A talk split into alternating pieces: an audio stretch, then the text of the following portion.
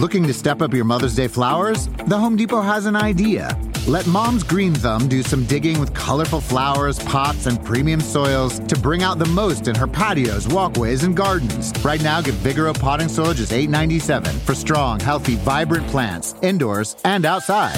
Shop our wide selection online and pick up your order in-store and give Mom the gift of a beautiful garden. Get Vigoro potting soil just $8.97 at the Home Depot. How doers get more done. See homedepot.com/delivery for details. The longest field goal ever attempted is 76 yards. The longest field goal ever missed? Also 76 yards. Why bring this up? Because knowing your limits matters, both when you're kicking a field goal and when you gamble.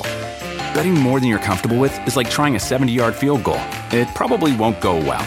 So set a limit when you gamble and stick to it. Want more helpful tips like this? Go to keepitfunohio.com for games, quizzes, and lots of ways to keep your gambling from getting out of hand.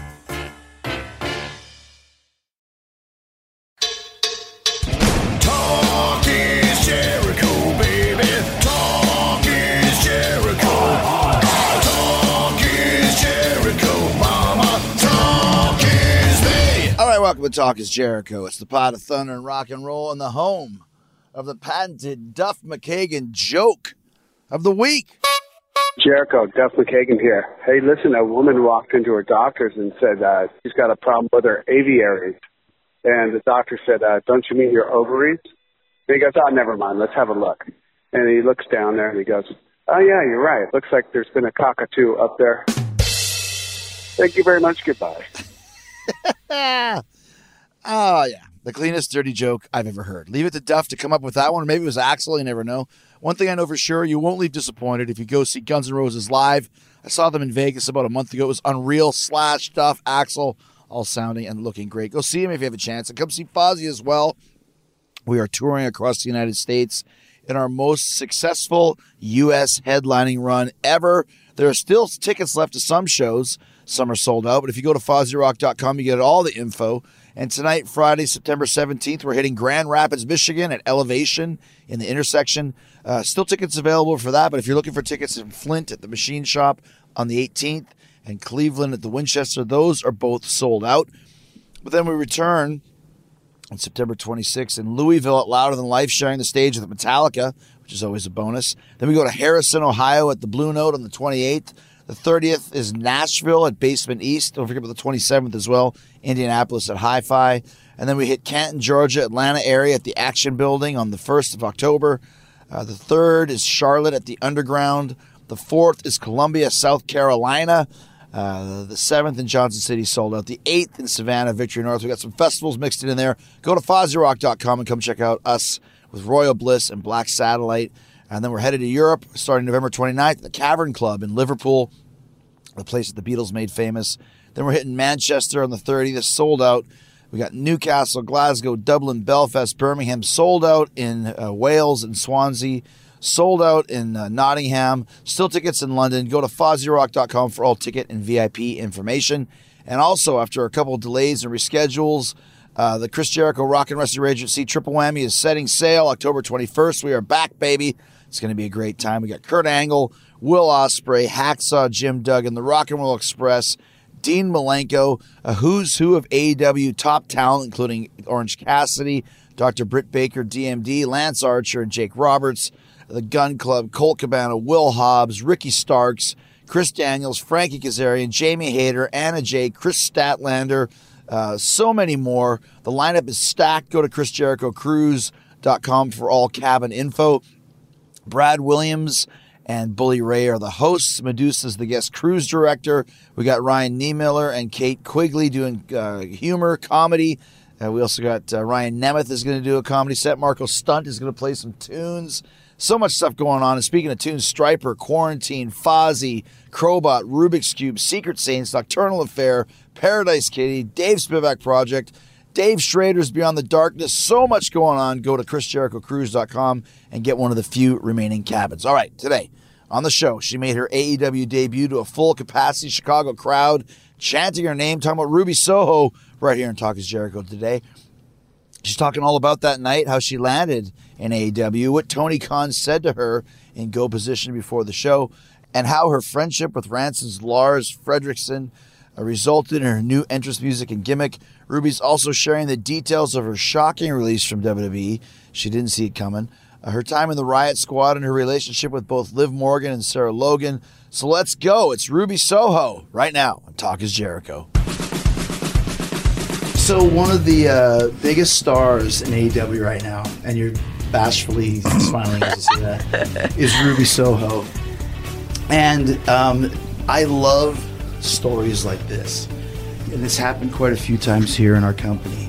And that somebody comes in and right out of the gate is bigger than they've ever been in the business just from appearing on our show.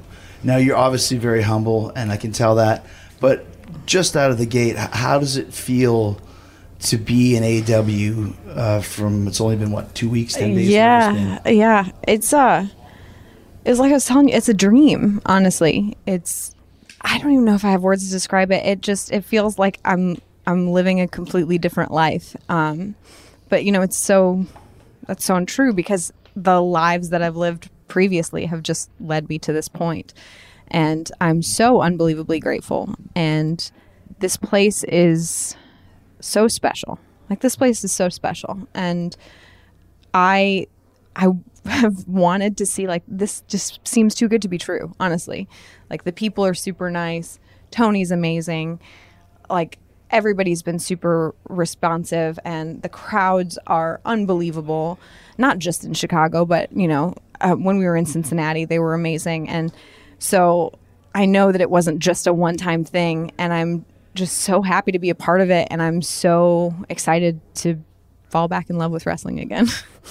That's a great quote, to fall back in love with wrestling, because even for myself, too, like, when I went to New Japan back in 2018, I started realizing, like, holy smokes, like, wrestling's actually really fun and creative, and there's a passion and kind of a whole world out there that you kind of didn't remember. And then, of course, that translated to AEW as well. So it's interesting because when a bunch of people got released from WWE, I asked Tony, is there any that you're interested in? Your name was right at the top of the list, and that was it 3 months ago, 6 months ago? I can't remember exactly. Yeah, a little over 3 months. Yeah. So, what kind of led you to coming here? It wasn't a difficult decision by any means. It wasn't even necessarily like, will I decide to go to AEW? It was like, can I get into AEW? Like, I think that it is kind of silly for people to just be like, oh, well, I don't work at this one place anymore, I'll just go to, like, we're becoming like the place right now. And I love that I get to say we, because I love to be a part of the team. I didn't expect to just be here, because this place was so amazing, and I was just really hoping that I could get here. I was really hoping I could be a part of the team and be able to help create these amazing things and tell these amazing stories. And I honestly, I've always said, like, I'm just in the right place at the right time. But I was just grateful that I was able to do that. And it wasn't a difficult decision. It wasn't even really it was when I was offered the opportunity, it was an immediate yes. It was. It's interesting to me, though, because it's like, I think I asked this before, but we'll pretend that I didn't. Have we met before, you and I? We've met briefly. I wasn't with WWE at the time when we met. I was an extra. Okay. I was doing the Rosebud thing. That's what you're right. Yeah, when you and I met, I was doing the Rosebud thing, and we met in passing. Right. And somebody wants to be a part of the interview. People too. Coming in and running all over the place. And, so I was like, hello. It is a chaotic. Oh, there's a dog at the door. Oh, you know what? That's the only time you can't get mad is when there's a dog at the door. That was a very authoritative knock, wasn't it? That was an intense knock. It sounds like a cop knock. That dog meant business. Wasn't a cop there with the dog, so they're coming to sniff us out. Thankfully, neither one of us are packing. Yeah. But yeah, so we hadn't really met. Mm-mm. So you're one of the kind of, not the few people, but I've absolutely...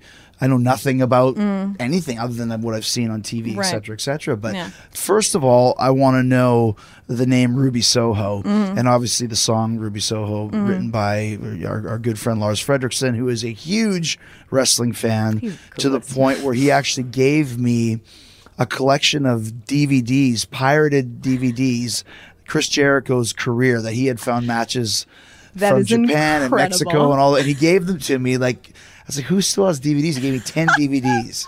I love that. So Lars is a huge fan, but were you friends with him before? Tell us about how Ruby Soho came to be. So I have been a fan of Rancid for a long time. Mm-hmm. They were one of like the first punk bands I ever listened to.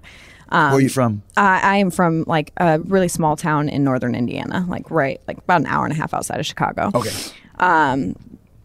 And I always looked at Lars as somebody that I idolized, because like when you looked at him, like the way he carried himself, like that was a confident dude. Like he was confident, and like he embodied to me what punk was. Like just do what you want. Who cares what anybody thinks about you? Like he just like he was somebody that I was like, God, he's just so cool. And so at one point in time, while I was in WWE, what I wanted to do, a lot of my coworkers were making their pay-per-view gears in inspiration from like comic book characters and stuff like that. And I wanted to do punk rockers that I idolized. And the first one I wanted to do was Lars. So for my Elimination Chamber match, I wanted to do, my gear was inspired by him. It was his Inked magazine photo shoot. And it was like he had like the sweater vest thing on with the plaid like t-shirt or polo top underneath. And I was like, okay, I don't know if this is weird, but I'm gonna ask him like if it's cool if I do it. And so I direct messaged him and I was like, hey, I don't know if this is weird. I don't even know if you know who I am, but like, is it cool if I? He's like, I'd be honored. That's so cool. Let me know if you need absolutely anything, blah, blah, blah, blah, blah. And he was just so rad about it. Like he was so nice. And I guess I didn't realize, like I knew he was friends with punk, but I didn't know like the level of pro wrestling fandom. Mm-hmm. And then at one point he just decided to send me a bunch of Rancid stuff. He sent it to my house, and then I sent him for like his kids and stuff. I sent him a bunch of like anything I could get my hands on, t-shirts, like stuff from like merch and stuff that I could get my hands on. Like, so we had kind of become friends at that point. And then when I got released, I wasn't really planning on doing a lot of interviews or podcasts or anything, because I felt like it was just time for me. Like at that time, it was really hard when I was real sad about it. So I didn't know if it was necessarily the time for me to do a podcast, but he had asked me. I was like, well, if Lars Frederiksen's asked me to do a podcast, I'm going to do it. And during that time, I still wasn't sure what I was going to be called. I didn't really like my indie wrestling name, which was Heidi Lovelace. Oh, yeah. I didn't really like it because it was given to me, and yes, and that was you. Yes, okay. That was me. And it was never pronounced correctly. It was given to me, and so I didn't really want to use it again. And so I had mentioned that to the guys in the podcast, and I was like, I think I want to keep Ruby because like it just feels a lot like me. And I was like, and I hold it near and dear to my heart because it was inspired by the song Ruby Soho. And he laughed and he goes, well, why don't you just use that? And I immediately just crumbled and melted into like 13-year-old me and was like, what? And he was like, yeah, I can get a couple guys on the phone. We can get you, Ruby Soho. We can get you the song. Like, we can work this out. And I was like, I'm in front of a camera just trying to hide my face because I was like, this is not real. Like, this is not real life. He is offering to give me this name and this song. And everything just kind of fell into place just so perfectly. So I'm very grateful to them. I told him as soon as after the debut, I was like, I feel like I'm gonna be liked because of the song. So like, ideally, hopefully they like me for me, but if they don't, they like me because of the song. So I was like, thank you for letting me ride your coattails of coolness. I appreciate it. That's the start though, yeah. Right? If the song is what people kind of equate mm-hmm. to you, then automatically it's a good feeling and a good vibe. Yeah. Because it is one of those songs, like I knew the song because mm-hmm. I have that album, but mm-hmm. you kind of forget, and there's a lot of people that had never heard the song. Yeah. It's like, Ruby Soho is stuck in my mind. Yeah. You become on the name, your name is on everybody's tip of everybody's tongue. Yeah. Because of that. Yeah. I love it. I love it. And like, I know you can obviously relate with your amazing song that everybody's singing after the fact. Like, it's such a cool feeling to be like, wow. They're still singing the music. And that's what I love about AEW is we mm-hmm. encourage that. A mm-hmm. lot of people have songs like, Wild Thing, mm-hmm. real quote-unquote songs, not just written for you. Yeah. And people, once again, like it's something that used to happen all the time in older wrestling, mm-hmm. 80s and 90s. But now we have it back. It's such a great idea. Yeah, because it just keeps that energy continuing from the point then the music stops. Right. It doesn't automatically die because that music, that energy is still going. Yes. And it's so amazing. It's so much easier, especially as an in-ring performer, to feed off of and to be like, oh, this is still going. I'm hyped. Let's go. The longest field goal ever attempted is 76 yards. The longest field goal ever missed? Also 76 yards. Why bring this up? Because knowing your limits matters, both when you're kicking a field goal and when you gamble. Betting more than you're comfortable with is like trying a 70-yard field goal. It probably won't go well. So set a limit when you gamble and stick to it. Want more helpful tips like this? Go to keepitfunohio.com for games, quizzes, and lots of ways to keep your gambling from getting out of hand.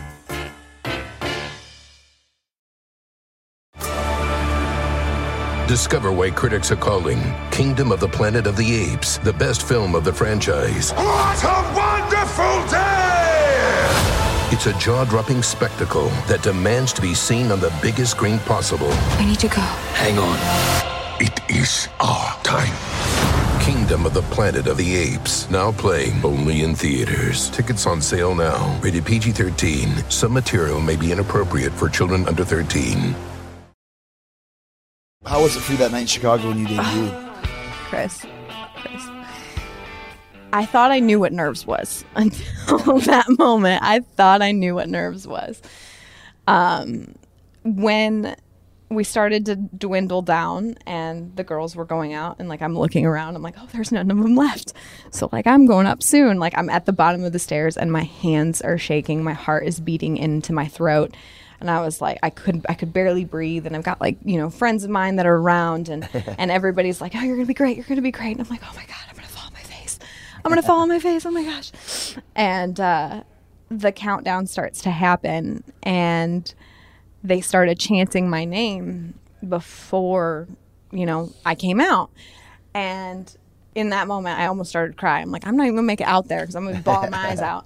And probably one of my favorite moments. And it was one of the pinnacles of, like, I know this place is different, is that happens. And Tony from behind the screen pops up and goes, let's go. He was so hyped because he heard them coming. And he was just so excited. And that obviously, like, translated into my excitement. And then they told me to go. And then I got onto that stage. And, like, that was the realest emotion. That was real emotion on my face because I never wanted to leave that moment. I never wanted to leave that moment because it just felt like everything I had done, every choice I'd made had led me to this amazing pinnacle of my career, of this, like, this historical pay-per-view that I'm just grateful to be a part of. Like, that pay-per-view, top to bottom, was perfect. Oh, yeah. It was just perfect. A legendary show. It really was. And the fact that I got to be a part of it, I got to be able to experience that crowd. Like, I wanted so bad to just stay on that stage and just soak every ounce of it in. And I was like, okay, I gotta hit the ring and, like, let's go. Let's hope we don't disappoint. So, but yeah, it was awesome. It's one of those moments. Like, I remember back when I debuted in Chicago, and this was almost pre-internet. People knew that it was me without really knowing, but somehow they knew. And it was like that for you. Like, people were chanting Ruby Soho. And not Ruby Riot. Yes. Ruby Soho. Yes. Had that leaked out or something along those lines? Or had you already decided to be Ruby Soho from the vignettes that you had done? Yeah, so the vignettes kind of alluded to it. That, like, right. I had changed my my handle because I had to. But I didn't, like, Twitter handle. Yeah, my handle for my Instagram and stuff. I changed it to Real Ruby Soho, but that hadn't been definitive. I just wanted to use it so I could use the destination unknown, like, because I didn't at that time. Right as soon as I didn't know where I was going, and the destination was not only unknown to everybody else but to me.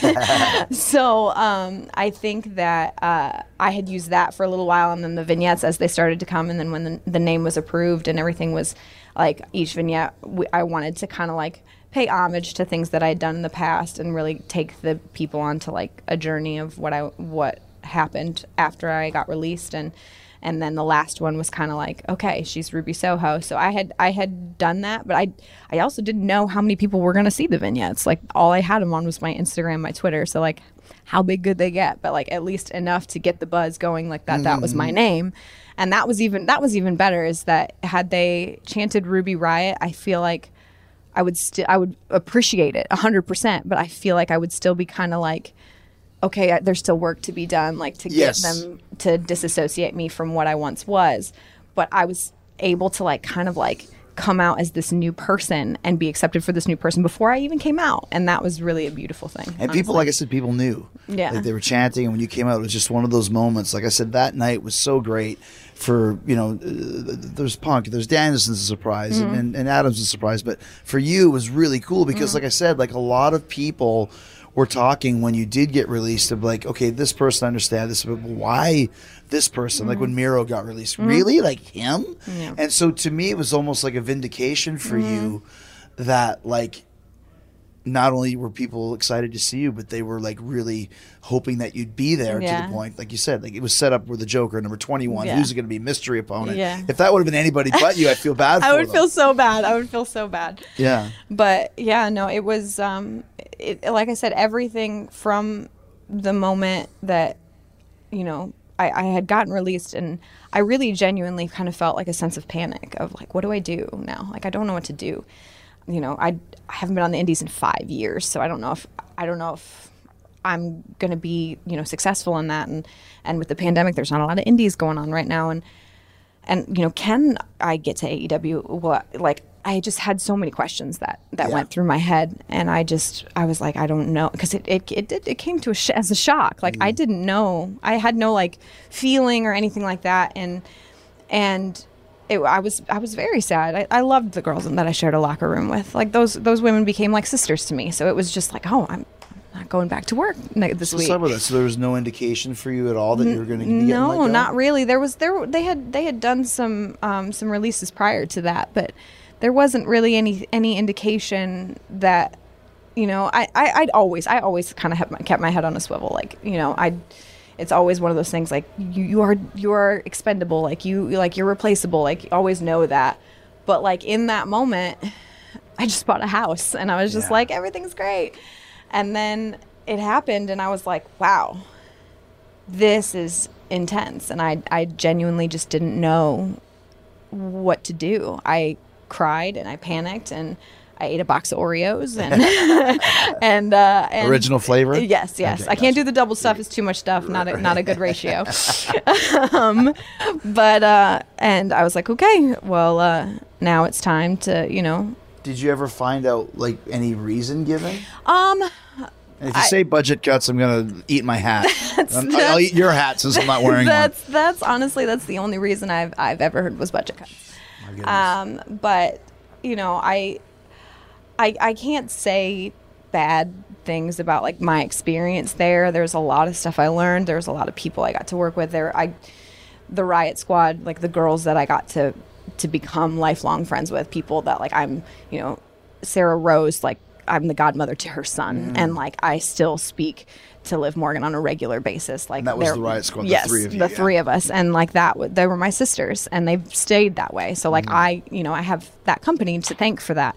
And, you know, every decision that I made, you know, led me to this point. And I think the appreciation that I got, you know, was from the fact that maybe they hadn't seen everything from me in my previous job that they wanted to, and maybe they wanted to see more from me. I like to think that's the reason I got the reception I got at All Out, was because they were excited to see what else I had to offer. And I was excited to give it to them. So I'm excited to continue to give it to them. So let's kind of go back into your past. You're talking about being Heather Lovelace. We'll pronounce it properly. So you mentioned that you were in WWE for 5 years, and we'll talk about that. Mm-hmm. How long were you on the indies? Sorry, Heidi Lovelace. I said Heather. No, it's sorry. Okay. How long were you on the indies before you got to WWE? 6 years. Okay. Yep. So before I got to WWE, I was on the indies for 6 years. Heidi Lovelace was given to me. The name was given to me, like by your trainer or something. By I was trained at first in a backyard somewhere in the middle of in Nowheresville, Indiana, and I was just working at this one particular place in Indiana, and I didn't really know the world outside of this. Like I knew of WWE, but I didn't know of like bigger indies or things like that. Like what existed in the world of independent wrestling. Until I met, you know, my trainer, his name is Billy Rock. He trained me outside of Lafayette, Indiana, which is why I bill myself from Lafayette, is because I want to pay homage to him. And he had like a 10-month long in the middle of Lafayette in a storage unit that barely fit the ring, yeah. with no heat or air conditioning. So in 10 months, we got all the snow and the rain and whatever. So, and he kind of like taught me the fundamentals. Like before, like my first day, I'd learned to tilt-a-whirl head scissors, you know, in the backyard. You'll just learn what you can do. Take a bump through a table, but don't know how to do a hammer lock. Exactly. Yeah. So, so he taught me the fundamentals that I needed. And then I expanded from there, and I was able to, you know, go to England and Japan. I spent, you know, 3 months in Japan with Stardom. Oh, wow. Yeah. How did you like that? So you have to live in the dorm for 3 months. Yeah, right? It was intense. It was definitely a shock for me, but it was an amazing time. And to see the physical shape that these women are in and the training regimens and stuff like that, it was super intimidating, but I learned so much from there, and I loved the culture. I loved being in Japan. Traveling scared the ever living hell out of me, though. Like just the trains. Oh, the trains! I never knew where I was going or like which train to get off at to get onto the other train. I got lost in Tokyo probably 5 or 6 times while I was there. Too, because those trains, yeah. If you get the wrong one, you'll end up on the other side of town. Exactly. And that was the only thing that I was like, I don't know how to get. The one thing that I learned when I first went there, like it was way back in 1990, once again pre-phones or whatever, was every time you leave your hotel, take a business card from the hotel. Oh. So you'll always have the address of where, no matter what happens. That would have been so smart. Worst comes to worst, just give it to a taxi driver and take me here. Yeah.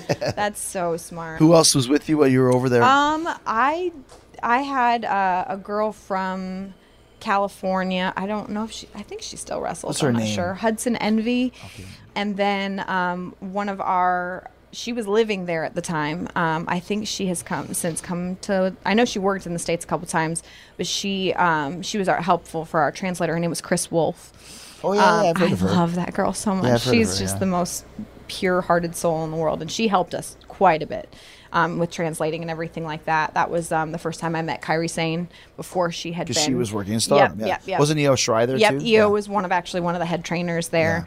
Yeah. I have been a fan of her for such a long time, and she was, the first time I saw her work, I was blown away. I was like, oh my gosh, she's incredible. Did you wrestle with them there? I got to wrestle in like a couple multi-mans and stuff, but I never got a chance to really like do a whole lot of single stuff there, because I was still relatively, like I was still early on. I think I was probably 4 years in at the time, but yeah, it was an amazing experience. I was broke as all get out though. Like every penny I had, I took there, and then I had ran out by the end, and then like just to get on the trains like cost money, and like I was literally paying my bills, going to like the post office, filling out a form to send money to my bank account from the post office to my bank account in America, which is also like they take like $20 out as a transaction fee, and I was like, I'm just trying to keep my apartment by the time I come back. So yeah, that was it was tough, but it was amazing. It was I would really love to go back to be able to like properly enjoy everything. Mm-hmm. Did you ever go back with WWE to Japan? We went there, but we were only there for like a day or two. Right. Yeah, we never really got a chance. You're talking about you want to go back and look around. Yes, I want to go out there and like stay for like even if it's just a week, so I could just really absorb everything around and be able to just to really appreciate everything. How is it for girls? Like I know for guys, like if you want to go to the gym, if you have tattoos, you have to wear a long sleeve shirt because of course they equate tattoos with Yakuza. Is that for girls too? Oh yeah. I got a lot of real concerned looks walking up and down the street. So I tried to cover up as much as I could. Luckily at the time I didn't have my neck tattoos, so that was good. I could cover up a good amount, but if we weren't allowed into any of the gyms. That's one thing they're still very, very squeamish about. Yes, they don't. That never changes. Like, they're like, oh, we should do a bathhouse, and we're like, sorry, you can't. Swimming? Nope. Nope, can't do that either. Like it's not a thing, and that's okay. I understand. Discover why critics are calling Kingdom of the Planet of the Apes the best film of the franchise. What a wonderful day! It's a jaw-dropping spectacle that demands to be seen on the biggest screen possible. We need to go. Hang on. It is our time. Kingdom of the Planet of the Apes, now playing only in theaters. Tickets on sale now. Rated PG-13. Some material may be inappropriate for children under 13. What finally brought you to WWE then? Honestly, like I said, Chris, right place, right time. I believe that Jimmy Jacobs was the person that... creator of the list? Yeah, he was the one who actually got me looked at least. He told Sarah Amato about me, and... You know, I spoke with her briefly, and then, you know, a few weeks later, I had an email that said, "Hey, we'd like you to come down for a tryout." And I was, so I'm forever, you know, grateful to him. Mm-hmm. And I came down and I did the tryout. And is that one of those tryouts like at the PC where you have to do 10,000 drills? Oh my god, yeah. The bag drill, dude, is the most. The bag drill. Oh. Which one is that? So it's like you have a. Like a boxing like bag or like I think like and they punching bag thing, and they put it in the middle of the ring, and then you have to do a drop down on one side, a drop down on the other side, hit the ropes, drop down on one side, drop down on the other side, hit the ropes. You have to do that like I want to say 20 times, and you have to do that in three separate rings, three rings. So you do one, then get out and do the other one, get out and do the other one, or 20 times. The only saving grace, honestly,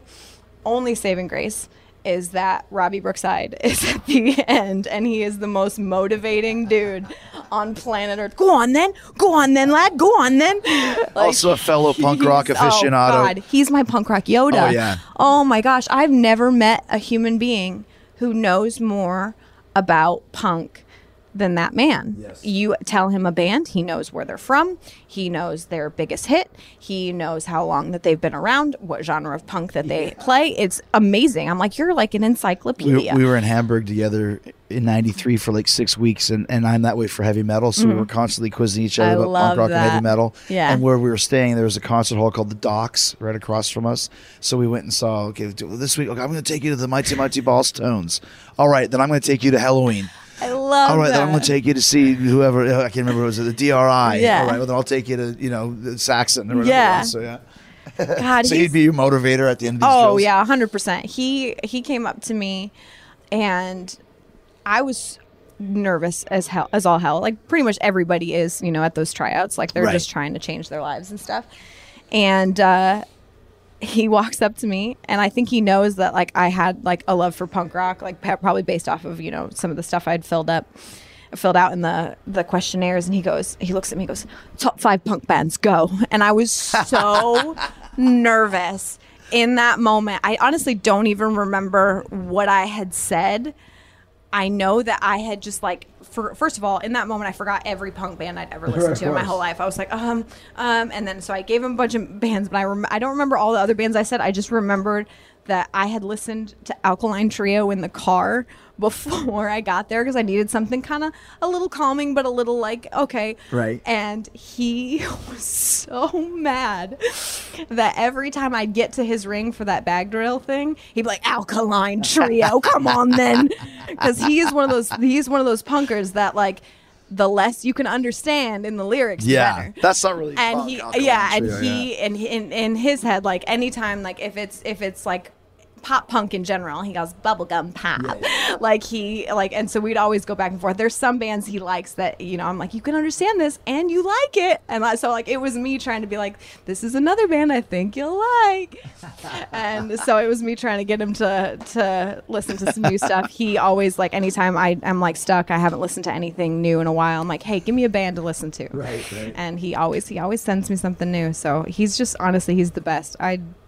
He was the best. It was so much fun to work with him. So he helped you kind of get through this tryout, and then did they hire you right away, or? From the get,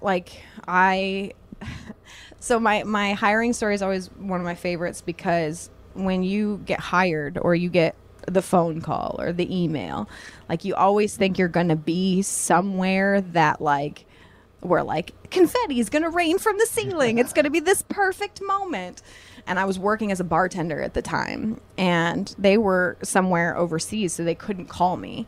So they sent me an email, and I got this email. And after I got the email, I'm eating like next door to this bar. I had this awesome hot dog place that had barbecue, like pulled pork on it and whatever. I was like, I'm just eating. I'm like, oh, I didn't get hired. My phone goes off and I see my email, and I immediately start running through the bar that I work with barbecue sauce all over my face. Like, I got the job. And everybody's like, I thought you worked here. And I'm like, you have a job.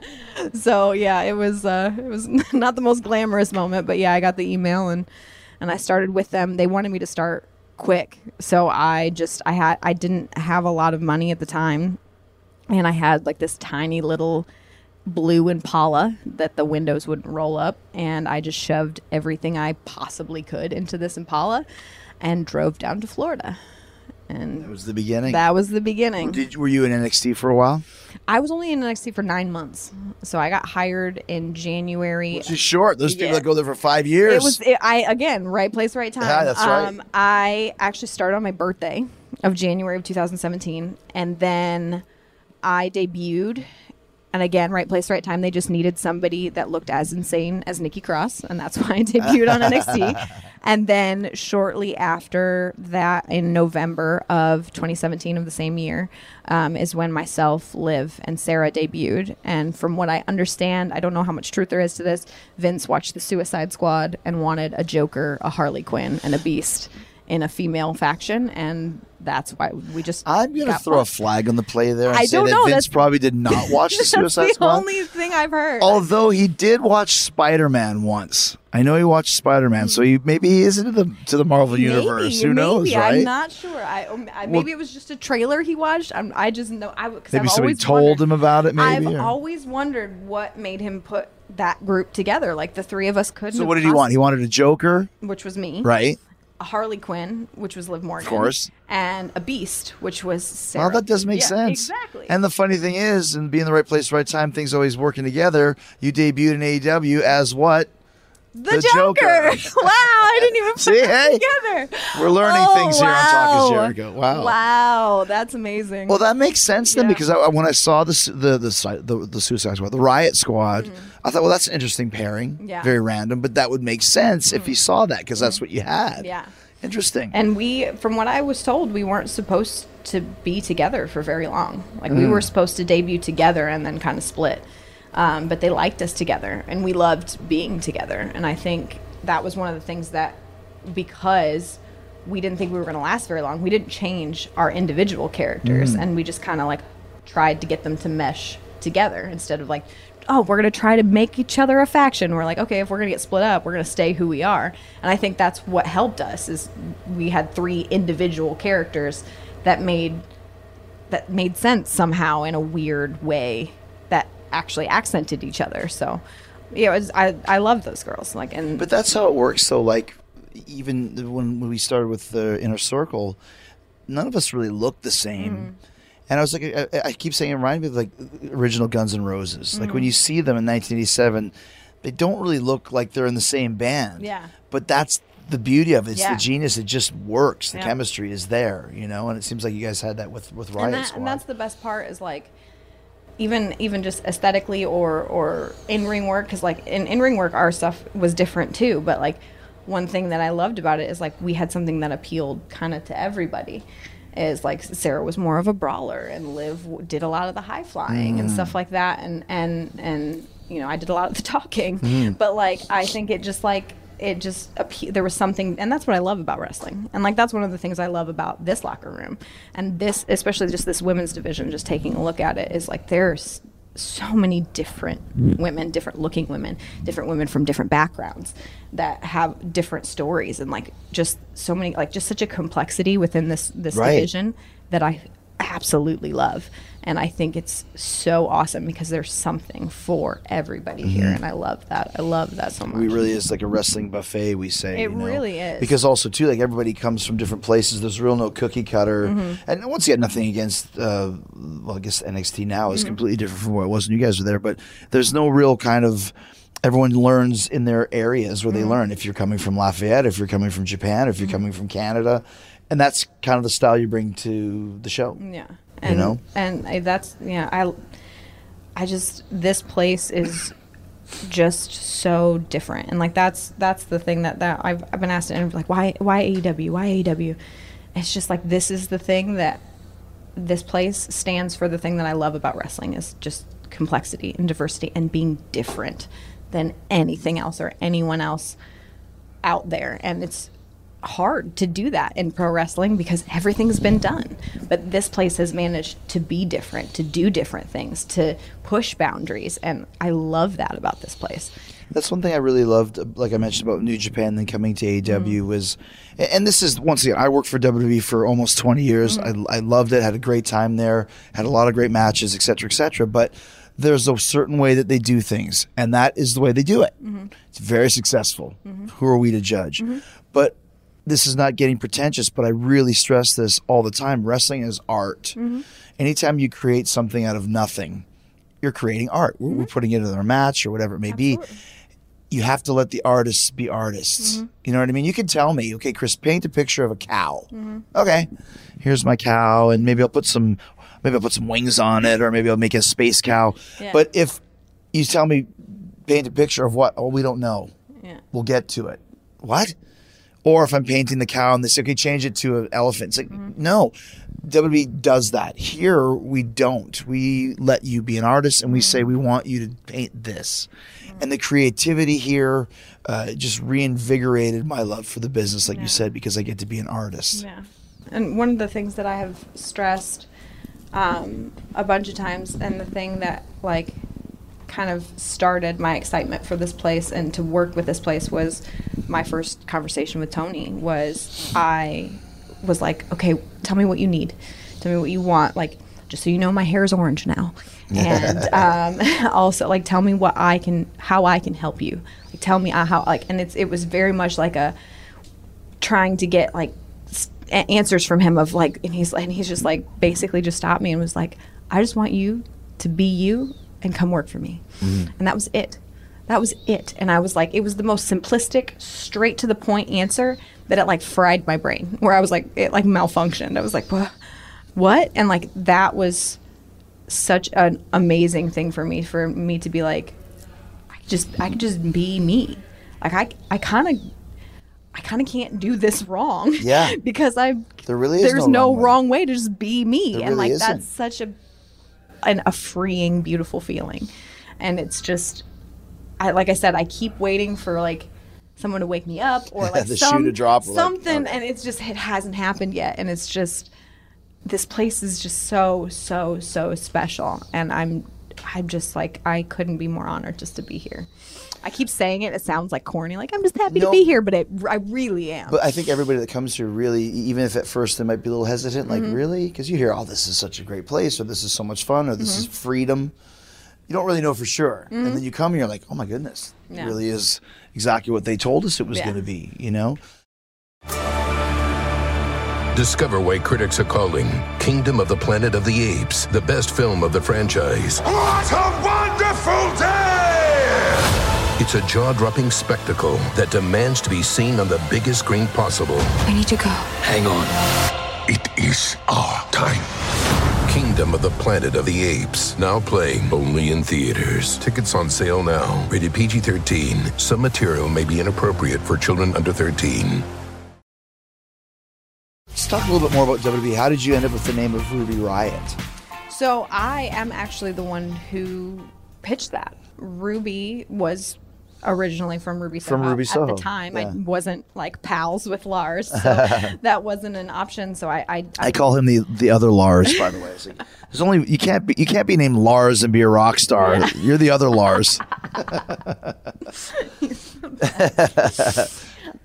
So you got Ruby from that. So Ruby was from that, and then I just was trying to figure out a last name that I felt like was to the point, was kind of like that expressed my personality, and that like really felt like I could just like let loose a little bit, and that people could pronounce, because for some reason Lovelace spelled it. So it really bugs you, doesn't it? Oh, it was just for so many years, Heidi Lovelace, and I was like, no. Sounds like a porn star. Yeah, I know. That's what I'm saying. Yeah, that's what I'm saying, and that's why you could tell a bunch of dudes gave me that name. Like, but It just, yeah, and it was like one of the first ones, and it was super last minute. Like, I don't think my entry into when I debuted with NXT, I don't think it was, I think it was a very last minute, like, okay, let's just give her this name, and like, this is what it was. And then when I got up to the main roster, we added a T because they wanted to do the Riot Squad, but that I think was already trademarked. So isn't it amazing how you can do that? Yeah, like Riot Squad is trademarked, but two T's is okay. Two T's, seems like kind of it like sounds the exact same. I know, it seems like a ripoff. Yeah. Like really? I didn't know it though until I started coming down. We were like looking at our Tron, and I saw it, and I was like, did they spell my name wrong? And they're like, oh, no, by the way, you got another T. And I was like, oh, okay, cool. There you go. Sounds the same to me. Did you have any other, because a lot of times when they'll say, come up with some names, mm-hmm. did you have any other alternatives, or was Riot the... I think the only other one that I'd really like, that I can remember, because I had a list, but I honestly, the only one I can remember was Ramona. That was the only other one that I had, was obviously from, you know, the Ramones. Also, yeah. I did love Ramona Riot or Ruby Ramona. Yeah, both. I had all versions of it as because I didn't know what they would take, and I had a list, and I can't even remember some of the other ones. But Ramona was the other one for that reason, and for Scott Pilgrim versus the World, Ramona Flowers. Was like yeah. That's a good call. Yeah, yeah. So it's a fun movie. Yeah, yeah. And my first entrance music was Black Sheep by Metric. Really? That song. That was my very first entrance music. I think that movie went over a lot of people's heads. People didn't get it, you know? Yeah.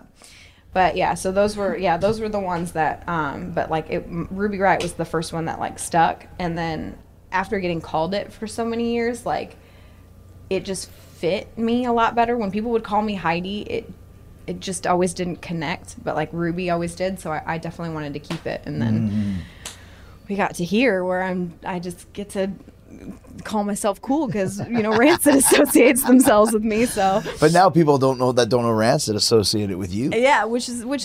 Like I get tweets a lot that are like, I didn't really I listened to Rancid a long time ago, but I found my love for him again. I've been listening to him all week, and all I just want to be like is you're welcome. Like because they're awesome. Did you talk to Lars after your debut? Oh yeah. He texted me immediately after, and he was so like, he was so great. He's like, I was just, you know, thanks so much. I was honored to be able to, you know, be a part of that moment. I was like, man, like, you helped make that moment even more special than what it already was. Like, it was special from a wrestling perspective, but my love for punk rock and my love for pro wrestling, which were two things that I hold probably the closest to my heart and things that built me as a person, came together in that moment. And like I think, you know, people were excited to see me, but they were also like wondering, is she gonna get the song? Like I think we know that that's her name, but is she gonna get the song? Right. And then the song came on, and I think that excitement was also because that song is so rad that like it helped even amplify that moment for me. And like hearing that in the background, feeling that was just amazing. Well, another thing is too that a lot of people don't realize, like, you know, even with Fozzy Judas, like just because, you know, I wave my magic wand or the band doesn't mean you necessarily can use it. Mm-hmm. It's up to the record company, the publishing. Oh, there's so much. Maybe stuff. Lars owns that, but but if he doesn't, then he would have to go through whatever record company owns the publishing to his music to get that. Yeah. You know, and that's always a trick too. People, you can't just use it. No, there's so much behind it. There's so many other things involved that need approval and stuff, and that's why, like, to both Rancid and, you know, to Tony with them to be able to come to an agreement to allow me to use it. We wanted to use Back in Black for when the Inner Circle returned after we got beat up by the Pinnacle. ACDC didn't even call us back, and then Max and I before that wanted to use.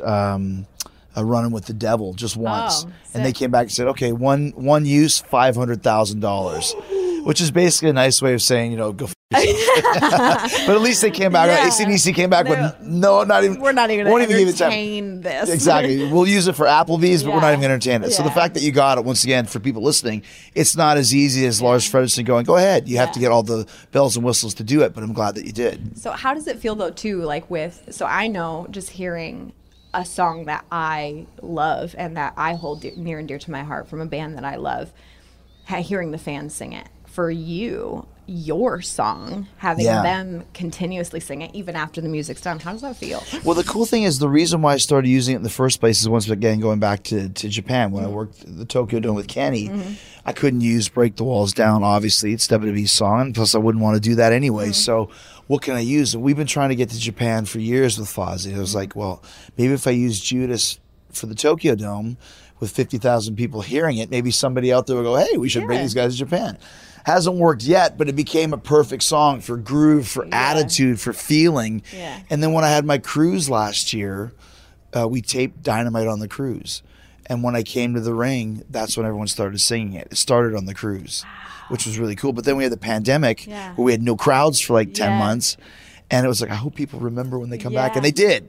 So that was cool because I was scared. Like, what if they just forget and they don't do it anymore? But, you know, you want people, and this is another thing with Ruby Soho, your song, you want people to organically get engaged. You know, it used to be a catchphrase or something along those lines. Now it's the music instantly. It's like the modern version of Stone Cold's glass breaking. As soon as they hear it, they're excited. They know it's coming. It's very important. It's amazing. And I, again, like nothing against anybody at WWE, but I was not a huge fan of the song that I had before. It wasn't that it was a bad song. Like the Riot Squad song wasn't a bad song. But I just didn't feel like it didn't feel it right? It didn't give me the feeling that I wanted coming out. Like it just didn't, I didn't feel like it represented us as a group. I didn't feel like it didn't give me that feeling. And the moment it all out, I heard that, I was like, this is what this it's supposed to feel like. This is what it's supposed to feel like. Well, it's supposed to give you the vibe. Yeah, exactly. You know, like when you feel a great song at a concert, like you feel like, you know, you want to jump up and down or you want to punch through a wall. I mean, that's what music can do. And I think that's one of the best things about having that happen is it kind of ties, like, I know this is like this is a world that you live in all the time, is being in concerts and, like, I think one of the things that I love about concerts is for a split second, we're all family. Like, for a split second, every single person that's the same. Listening, we are all, like, a family. We've all known each other our entire lives, just for that time period. And that's one of the things I love about concerts. I love about punk rock concerts and any concerts in general. Like, I just love that, like, that love of that band, that song unifies these people. And I think that one of those things that ties in with wrestling, when you come out and like you're all like family at that moment, like we're all like we're sharing that love for that song because we love that song, and then you can hopefully like take them and continue to take them on that journey of like we're all in this together when I'm in the ring. Like, that's right. I love that. I love that combination of music and wrestling. When you were talking about the Riot Squad, how they kind of put you all together, Joker, Beast, and what was the other one? Oh, Harley Quinn. Did you know those girls from before? I knew Sarah. I've known Sarah since I broke in. I wrestled her for the first time. She was 3 matches in. I was 3 months in. It was a real bad match. It was a rough match. But we'd known each other for a long time, and we were pretty much the only girls in our area. She's from like northern Kentucky, and I am from, you know, Indiana. And there wasn't a lot of girls in our like Midwestern area. So whenever, a lot of times on the indies at the time, because there weren't as many girls, when you would get booked somewhere, they'd be like, do you have another girl? Right. And you need an opponent. Oh, okay, yeah, sure. And it was always each other for us. And so she got hired before I did, and so I knew her, but me and Liv didn't know each other very well. We didn't really even talk much. Like, we talked a little bit in NXT, but we were worried at first that, like, the three of us together, that like she would feel left out because me and Sarah did have so much history, but she just fit right in, and she's super lovable. That girl, she's so lovable, and she's so easy to like get along with, and so easy to just hang out, and like she just, everything that people saw on camera of like us accentuating each other because of how different we were, it was the same backstage. Like we were all so different. Sarah was always on time to everything. I was occasionally late. Liv was always late. Like it's stuff like that where like we evened each other out very, very well, and yeah, that's why. Who did you feud with when you were the Riot Squad? My first feud, like singularly, was Charlotte, and then I also feuded with Natalia, and mainly it was just with the girls by my side, and then I also feuded with Rhonda and the Bellas at one point in time, which was a lot of fun. And then those were my main. How was it working with Rhonda? She kind of took to wrestling very quickly. Yeah, awesome. Like she honestly gave me probably one of my favorite matches that I had while I was there, because it meant a lot to us. She's one of those people that's incredibly humble when she knows she does not know a lot about what she's in at the moment, but she's a sponge. That girl picks up super fast and legitimately has amazing instincts. Like, she's awesome. And we had a match at Elimination Chamber, and we were on the house shows prior to that. And she and I had this match that we were super proud of. We were really, really excited to do. We got to the show for Elimination Chamber. We had the time that we thought, and then a few minutes later, we were told it's going to be 2 minutes and tap her out. And it was just like that moment of like, okay. And like, I knew the story wasn't about me. It was leading into, you know, the first WrestleMania, the women's, you know, main event and stuff. Like, I knew that the story wasn't about me, but I was so excited about that match, and we were so proud of it because it was such a beautiful meld of our two styles. Like, I wanted to approach her from a way of like, I don't ever want you to put me in a hold, because if you do, you're done. I should tap. Yeah. Period. And I loved that challenge. I loved that challenge of looking at her and be like, okay. And I asked her, like, what are all the things that I can do to you that are not legal from where you come from in mixed martial arts? What are the things? She's like, headbutts, use anything in the ring. I was like, okay, those are all the things I'm going to do, because anything that's illegal from where you come from, that's the only way I'm going to be able to catch you off guard. That's smart, yeah. And so, like, I wanted to, but it was so much fun, because it was like this challenge of, and like, to get my brain to think about wrestling differently than I had, you know, previous years. And I was so bummed. I was like, oh man, like, we never get to like show that match off. And then, next thing I know, Rhonda went in and rallied for that match to happen on Monday Night Raw the next night. Oh, wow. She went and she said, I always have a title match defense the night after a pay-per-view, and I want it to be Ruby. And she rallied for me. And that night, we were the main event on Monday Night Raw. No kidding. It was the one time I've ever been a main event, and the match went off you know, fairly well in my opinion, and it was one of my favorite matches, and I enjoyed it quite a bit. And yeah, she's wonderful, and she's just very, very smart and very, very driven, and just picks up so well. So yeah, I loved working with her. Had the Riot Squad broke up when you got let go? Yeah, so not technically. So we had broken up. When I had double shoulder surgery. I was gone for 10 months and had that's what it was. Yeah, and had double shoulder surgery. That's when we were separated by the draft. Liv went to SmackDown. I think me and Sarah had stayed on Raw, but I was gone anyway. And then I came back from shoulder surgery, and they had me, and I jumped Liv when I came back, and I think we were going to go into some kind of story, and then shortly thereafter, Sarah got let go. And then it kind of turned into, now Liv and I are now back together.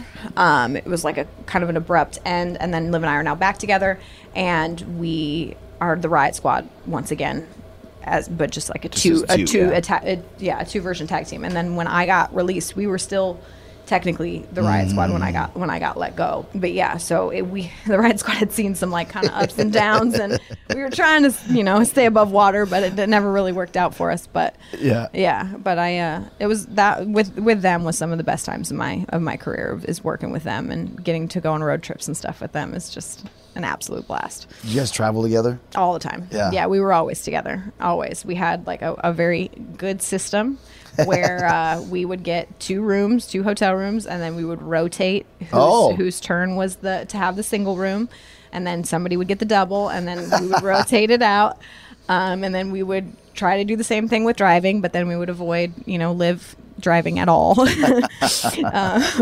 because she's from Jersey, and she didn't really get her license until like while she was in the WWE, so she didn't have a whole lot of driving experience, so we didn't really let her drive all that often. Talking just as we start to wind down here, just you mentioned your tattoos in Japan as well as stuff.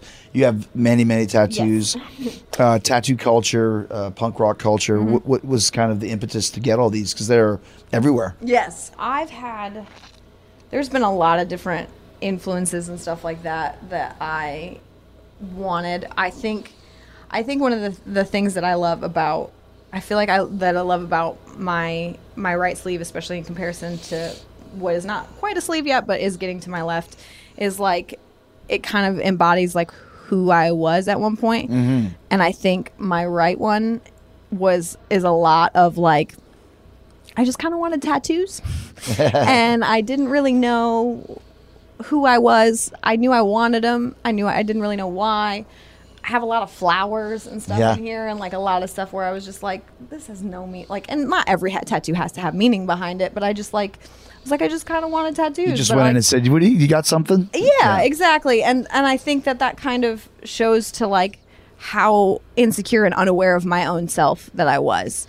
Is like this side. They're like, "Oh, your tattoo." I'm like, "These are so not thought out at all." Right. But you know, I saw these at some point, probably in online somewhere. Like, but you know what I mean. And then like here, like there's a lot more. Those ones have meaning. To have stories behind it, and to have like real like feeling behind any of them, or creativity. Even if I did like just let my artist just kind of go, I knew what she was putting behind it. Mm. You know. And so I think like my neck and then my arm and stuff like that, like it really is like, okay, I'm more confident in who I am. I'm more confident in what I want to represent, what I feel is important to me now, as opposed to like, I found this somewhere. This looked cool. Put it on my body. It's so important to find the right artist too. Mm-hmm. Oh, 100%. You know, because I was the same. Like I always wanted to have a sleeve, but never really had an ideas. And then finally I had an idea. I found the right guy. And then I could say, here's my idea. And my idea was like 1% of what he actually came up with to tie everything together. Mm-hmm. And that's so important, you know, that once you get that, then that really kind of helps you with your, you know, artistic journey. Oh, 100%. And I think, too, that's the one thing that I feel like people, especially only if you find the right artist, because my artist that I have is actually a girl I went to high school with. Oh, good. She's the one who did my neck and my hand and my arm. Like, she is incredible, and she's so creative. She's so creative. And she is one of those people that I can be like, I'm going to give you a broad idea, but run with it. I feel like that doesn't happen enough, because I've talked to her and I feel so bad for her when it comes to like, I want this in this specific way and this thing, and this has to look like, these people are artists for a reason. Like the good ones are an artist for a reason. Like they're going to be able to take you way past where you ever thought you could go. Right. Trust them, you know? And so, and she's been able to like, I've just given her a broad idea and been like, okay, this is kind of what I want the feeling to be behind it. If you can give it to me, that'd be great. And she always has, she's always delivered. Last few things. So now you mentioned being in the right place at the right time. You're in AEW. It's been a few weeks, like we said. What do you kind of see yourself, and what's your plan, and what's your thought and vision for the future over the next few months?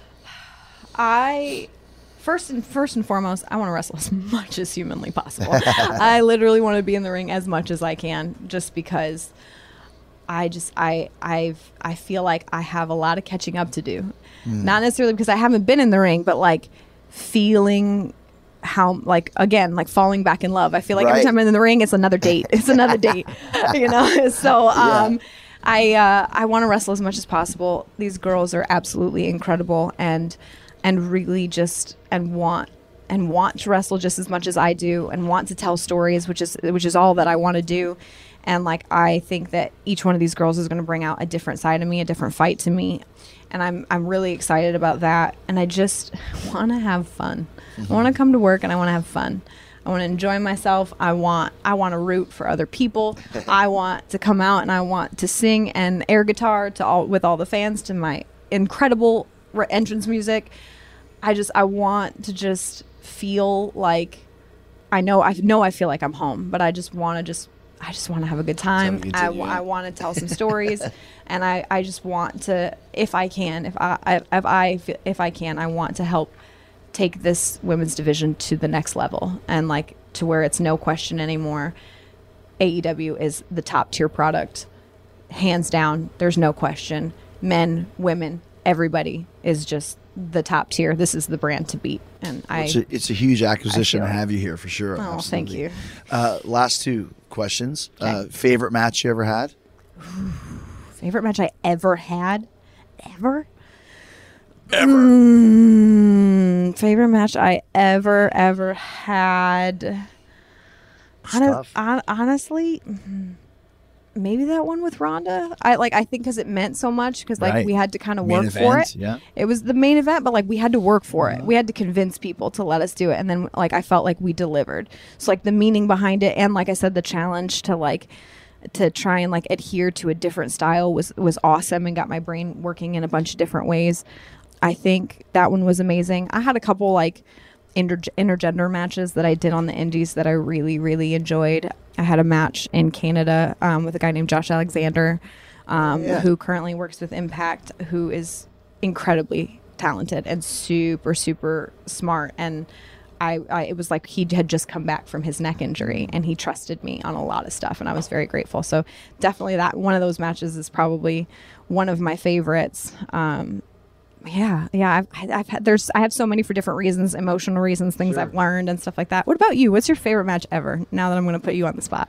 Yeah, it's weird because the latter match I had with Sean for the WWE title was one because of the same thing, because we worked 7 months. This great program. A lot of the ones I've had here, the one I had with Moxley where I lost the title to him was great. The stadium stampedes have been great. I had.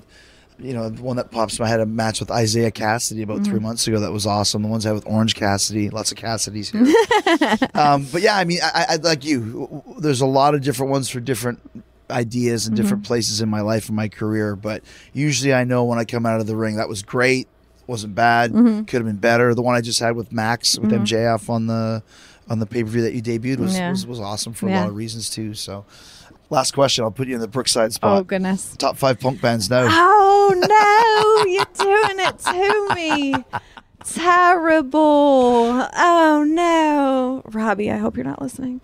No, I'm not gonna say Alkaline Trio, I promise. But I do love Alkaline Trio. There's no disrespect there. No disrespect there. So I would have to say the ones that come into my brain right this very second, Rancid, of course, has to be number one. Not a lot of people know about this one, but Pup is a punk band that I love very much.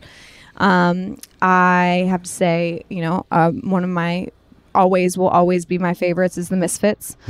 I know there's a lot of the Danzig version, who is also a huge wrestling fan, by the way. I don't know if you know this, but yes, Glenn Danzig is a huge wrestling fan. He called me a scumbag one time, and I loved it. It was the best day of my life. Okay, we're at 3. State Champs is another one that Robbie would definitely call bubblegum pop, but is very, very But they were another one of my entrance musics post Black Sheep. And then I am going to have to say the one that I keep coming back to is The Clash. Oh, yeah. And that was because Robbie and I, a close tie with The Clash is Bad Brains. Bad Brains and The Clash. Mainly also to MVP is a huge fan of Bad Brains. Yes, he is, yeah. Robbie is a huge fan of The Clash, just so that I don't get yelled at by either one of them. Those are both amazing bands. So, yeah, so those That's are a good list. There's one of my favorites is pretty obscure from Canada from the 80s. They're called the Dayglow Abortions. Great, just kind of a Dead Kennedys type vibe to it. Gotcha. And the album to check out is Here Today, Guano Tomorrow. Oh. There you go. Bat poo. There you go. But you are definitely not Guano. Yay, Ruby Soho, it's awesome to talk to you, and I'm excited to see all the great things you're going to do here in AEW. Thank you so much for having me, Chris. I appreciate it. It was awesome. Thank you.